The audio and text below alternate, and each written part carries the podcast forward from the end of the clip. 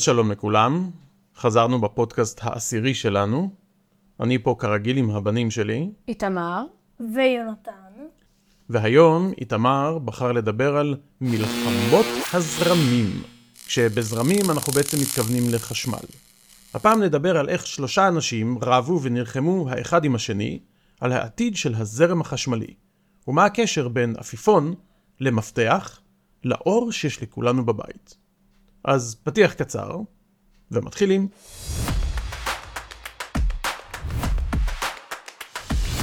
הסקרנים. האם שמעתם פעם על תומאס אלווה אדיסון? כן. תומאס אדיסון? כן. תומאס אדיסון הוא ממציא הנורא. ועל ג'ורג' וסטינגהאוז? מה בנוגע לניקולה טסלה? ובנג'מין פרנקלין? זה היה מדען. את הסיפור שלנו היום נתחיל בשנת 1745, במדינת פנסילבניה שבארצות הברית. שם, אחד מאבות האומה האמריקנית, ממציא מחונן בשם בנג'מין פרנקלין, קיבל מכתב מחבר באנגליה, בו סופר על פיזיקאי הולנדי עם השם הרגיל לחלוטין פיטר ון מושנברוק, שפיתח צנצנת מיוחדת שמסוגלת לאגור חשמל. עכשיו, צריך להבין שבאותן השנים חשמל היה תופעה חדשה יחסית, ועדיין לא ידעו איך לייצר או לרתום אותו באופן מכוון. ההמצאה של ון מושנברוק, שנקראה צנצנת ליידן, אפשרה לראשונה לאסוף ולאגור חשמל סטטי.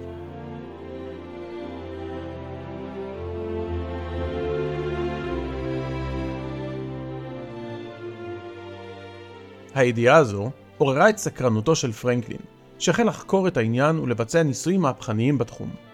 המפורסם שבהם היה גאוני ומסוכן להפליא במקביל.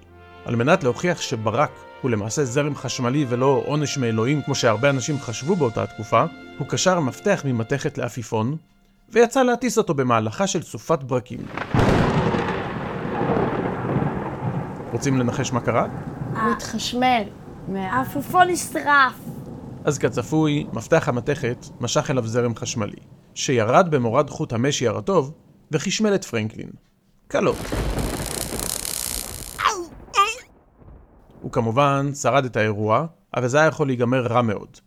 רק על מנת לחדד את העניין, אסור, בתכלית האיסור, לצאת בגשם או בסופת ברקים עם אמצעים המושכים ומוליכים חשמל. זה אסור ומסוכן. אפשר למות מזה. זה כמו בסרטונים של נא לא לעשות בבית, רק הפעם עם כוכבית בצד, גם מחוץ לבית לא לעשות. חד משמעית. מאוד מסוכן. למה הוא ניסה את זה? הוא ניסה את זה כי הוא רצה להוכיח שהברק הוא מטען חשמלי, והוא ידע שהחוט הרטוב יכול להיות מוליך חשמלי, וככה בעצם הזרם יעבור מהברק דרך המפתח, דרך החוט, אליו. אז הוא בעצם סיכן את החיים שלו כדי להוכיח משהו? בתקופה הזאת הרבה מאוד מהניסויים של החשמל, המדענים ביצעו אותם על עצמם. בכל מקרה, זו הייתה פחות או יותר לידתה של מהפכת החשמל.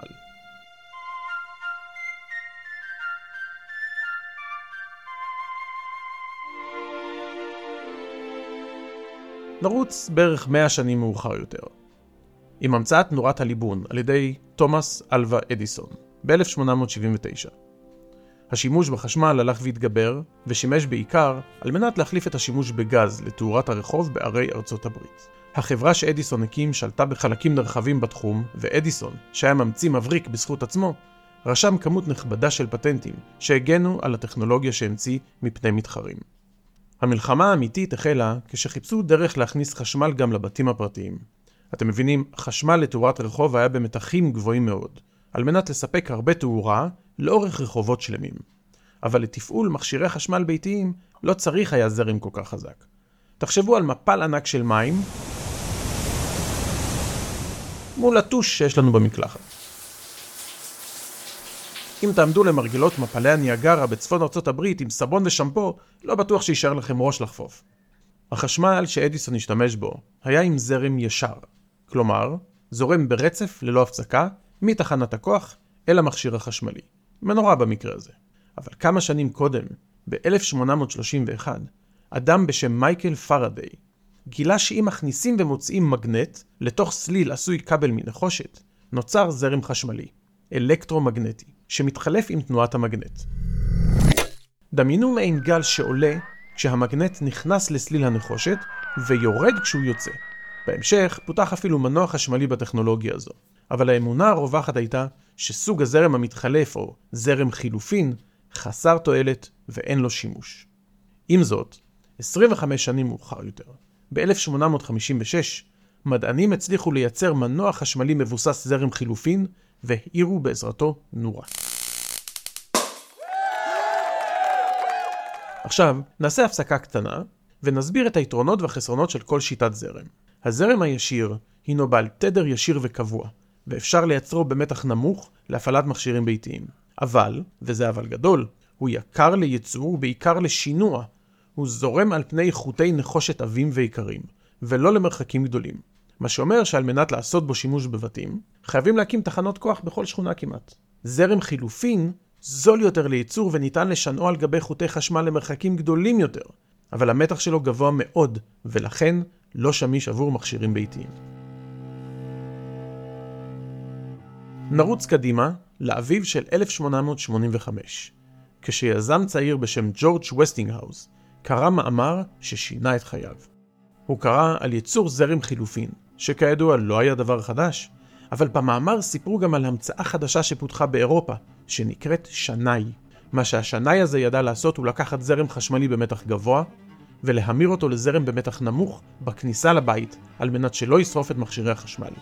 ככה יצא שווסטינגהאוז ניסה לקדם את השימוש בזרם חילופין, בעוד שאדיסון, המנוסה ממנו, ניסה לקדם את השימוש בזרם ישיר.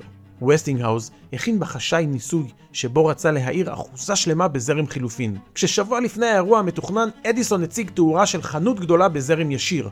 ווסטינגהאוז לא נרתע, ואכן הציג את השיטה שלו מיד אחריו.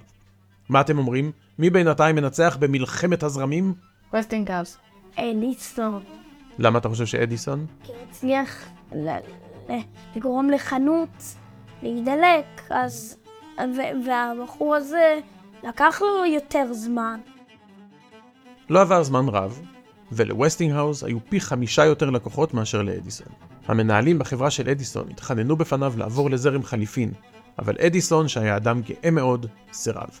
הוא המשיך להאמין בזרם הישיר, ואפילו טען שזרם החילופין מסוכן וקטלני. עד כדי כך שאדיסון אפשר לאדם בשם הרולד בראון לבצע אצלו במעבדה ניסויים בקטלניות של זרם החילופין. ואכן ביוני 1888 בראון פרסם מאמר מקיף על הסכנות שבשימוש בשיטה. בראון בשליחותו של אדיסון יצא לסיבוב הופעות, בו הוא הציג את הסכנה החדשה. הדרך בה הוא הציג זאת הייתה מזוויעה ואכזרית במיוחד. הוא נהג לחשמל מול קהל, כלבים, חתולים וסוסים. המראה היה נורא כל כך, שרבים עזבו באמצע כי לא יכלו לצפות יותר. בינתיים, עובד לשעבר בחברה של אדיסון, אדם בשם ניקולה טסלה, החל לעבוד עבור וסטינגהאוס. טסלה שחי, חלם ונשם חשמל, המציא מנוע חשמלי חדש וגאוני שעבד בשיטת זרם החילופין ואפשר ייצור של מספר זרמים במקביל ובכך לשפר את יעילות המנוע. המנוע הסתובב 60 סיבובים בשנייה ולמעשה יצר שלושה גלים של זרם במהירות גבוהה. התחרות הלכה והעצימה, אך עם השנים ברור היה שהעולם נוטה לטובת זרם החילופין, על פני הישיר, והמשקיעים בחברת החשמל של אדיסון, אדיסון ג'נרל אלקטריק, השמיטו את שמו והותירו את החברה ג'נרל אלקטריק. אדיסון טען שלא הפריע לו כי הגיע הזמן לעבור לתחומים אחרים, אך לימים העוזרת האישית שלו סיפרה שהמהלך שבר את ליבו. לא היה לאדיסון דבר חשוב יותר מהשם והמורשת שלו.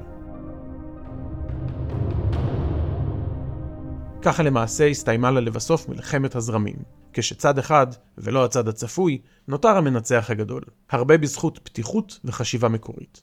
אנשי חזון כמו ווסטינגהאוס, טסלה ואחרים, הפכו את הפלא הזה שנקרא זרם חשמלי לדבר שכבר מעל 100 שנים קיים כמעט בכל בית, ואפשר את ההתקדמות הטכנולוגית של העולם. מה אתם חושבים? הייתם מצליחים לחיות בעולם בלי חשמל? לא. אני תמיד חלמתי להיות בעולם, כאילו לחזור לפני החשמל, כשלא היה את כל המכוניות, את הטלפונים ואת השטויות האלה. אתה תצטרך ללכת לישון בשש. הולכים לישון עם התרנגולות כשהשמש שוקעת. באיזה זרם משתמשים עכשיו? זרם, נגיד בצעצועים או במשחקים שהוא מסוללות, הוא זרם ישיר. הסוללה מוציאה ומכניסה זרם בקו ישיר. מהפלוס אל המינוס, מהחיובי אל השלילי. בשקעים יש לנו ברוב המדינות בעולם זרם חילופין, מה שנקרא AC, Alternating Current, זרם חילופין. כלומר הזרם פעם אחת זורם לכיוון אחד, ואז הוא מתהפך לצד השני, או 60 או 50 פעמים בשנייה, תלוי אם אנחנו בארצות הברית או בישראל או באירופה לדוגמה, אבל זרם החילופין הוא הזרם שיש לנו בשקעים בבית. למעשה, הנורות בבית מהבהבות. מהבהבות, אבל במהירות כל כך גבוהה, שהמוח שלנו רואה את האור הזה כאור רציף. אבל אם היינו מצלמים אותו ומאטים מאוד את קצב הצילום, היינו רואים שהנורה 60 פעמים בשנייה נדלקת ונחבאת. הזרם החילופי הולך קדימה ואחורה, הנורה מהבהבת בתדירות כל כך גבוהה, שאתה רואה את האור הזה, אור רציף. זה אומר שבחדר, כשיש בו אור, זה כל כך מהיר, שאנחנו אפילו לא רואים שאין פה ויש פה ואין פה ויש פה. בדיוק. Oh my God. אז עד כאן הפודקאסט שלנו על מלחמות הזרמים, על הקרב בין אדיסון האדיר לווסטינגהאוז, איש החזון, וניפגש בפודקאסט הבא. אני בהתחלה חש... לא הבנתי מה זה אה, מלחמת הזרמים, אבל עכשיו הבנתי. מעולה. ביי. ביי. שלום לכולם.